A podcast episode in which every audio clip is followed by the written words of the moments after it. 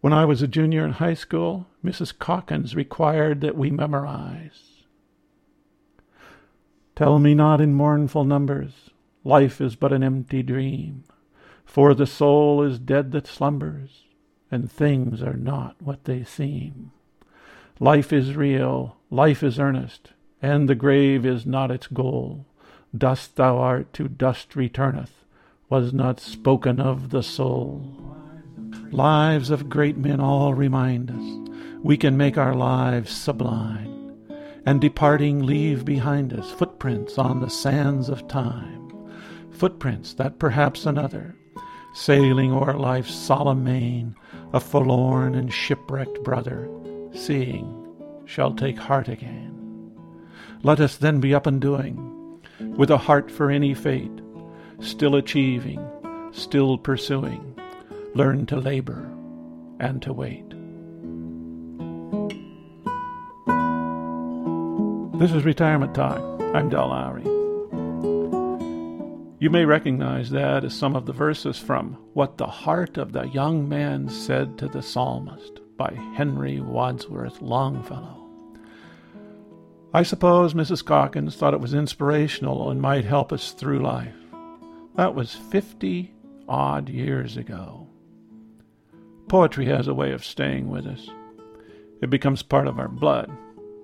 It's concise, meaningful, and nourishing. A few months ago, a retiree, Eileen Allen, author of I Like Being Old, invited Brenda and I to meet her in Seattle. She told us that her eyesight was very limited. She had read much in her long life. She is 93. She read enough to obtain a PhD, among other things. Now her vision is gone, and the printed word has disappeared. She has taken up memorizing poetry. She chooses poems that have special meaning for her, and then lives with them until they become internalized. When she leans in toward you and starts into a poem, it feels like you've been transported into a new world. Now I become myself. It's taken time, many years and places. I have been dissolved and shaken, worn other people's faces, run madly as if time were there. Terribly old, crying a warning. Hurry, or you will be dead before what? Before you reach the morning, or the end of the poem is clear, or love safe in the walled city. Now to stand still, to be here, feel my own weight and density.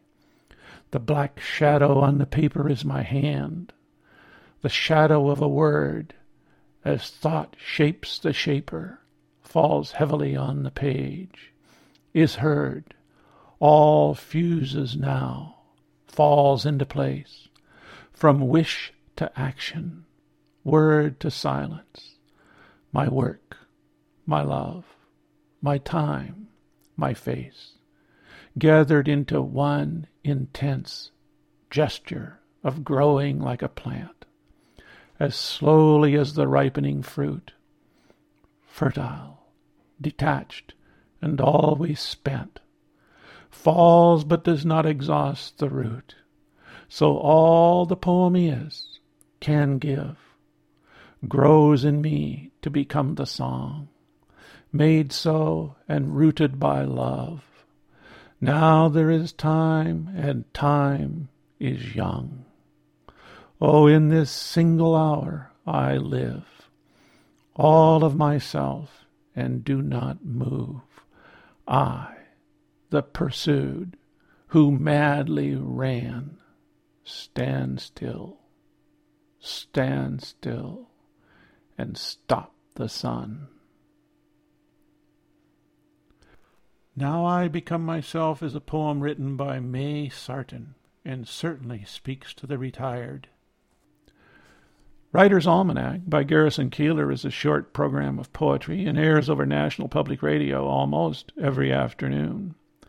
The poem comes from all sorts of people, spanning several centuries. Just for this brief time, life pauses, and we catch a glimpse of another world.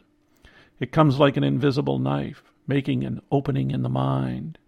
Maybe it has to do with the demand a poem makes. We listen carefully. We pause when they pause. We move when they move.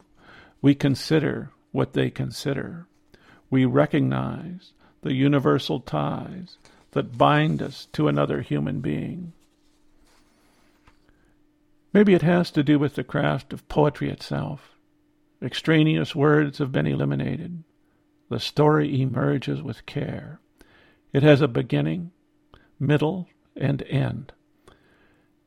It has a turning point, a nick, Robert Frost called it.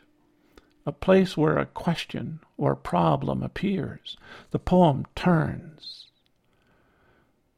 My introduction to poetry came from Mrs. Calkins during my junior and senior year.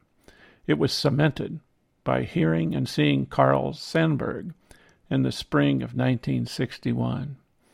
It was one of his last public readings. He came to our college, and I spent my last dime to get a ticket. I went early and sat down front. There was a small table in the center of the stage, and on it sat several books and a Goya guitar that had been provided by a friend of mine.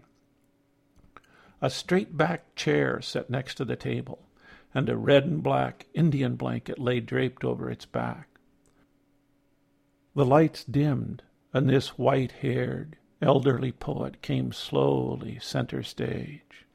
A single spot provided the only light in the hall. His suit was black. The backdrop was black.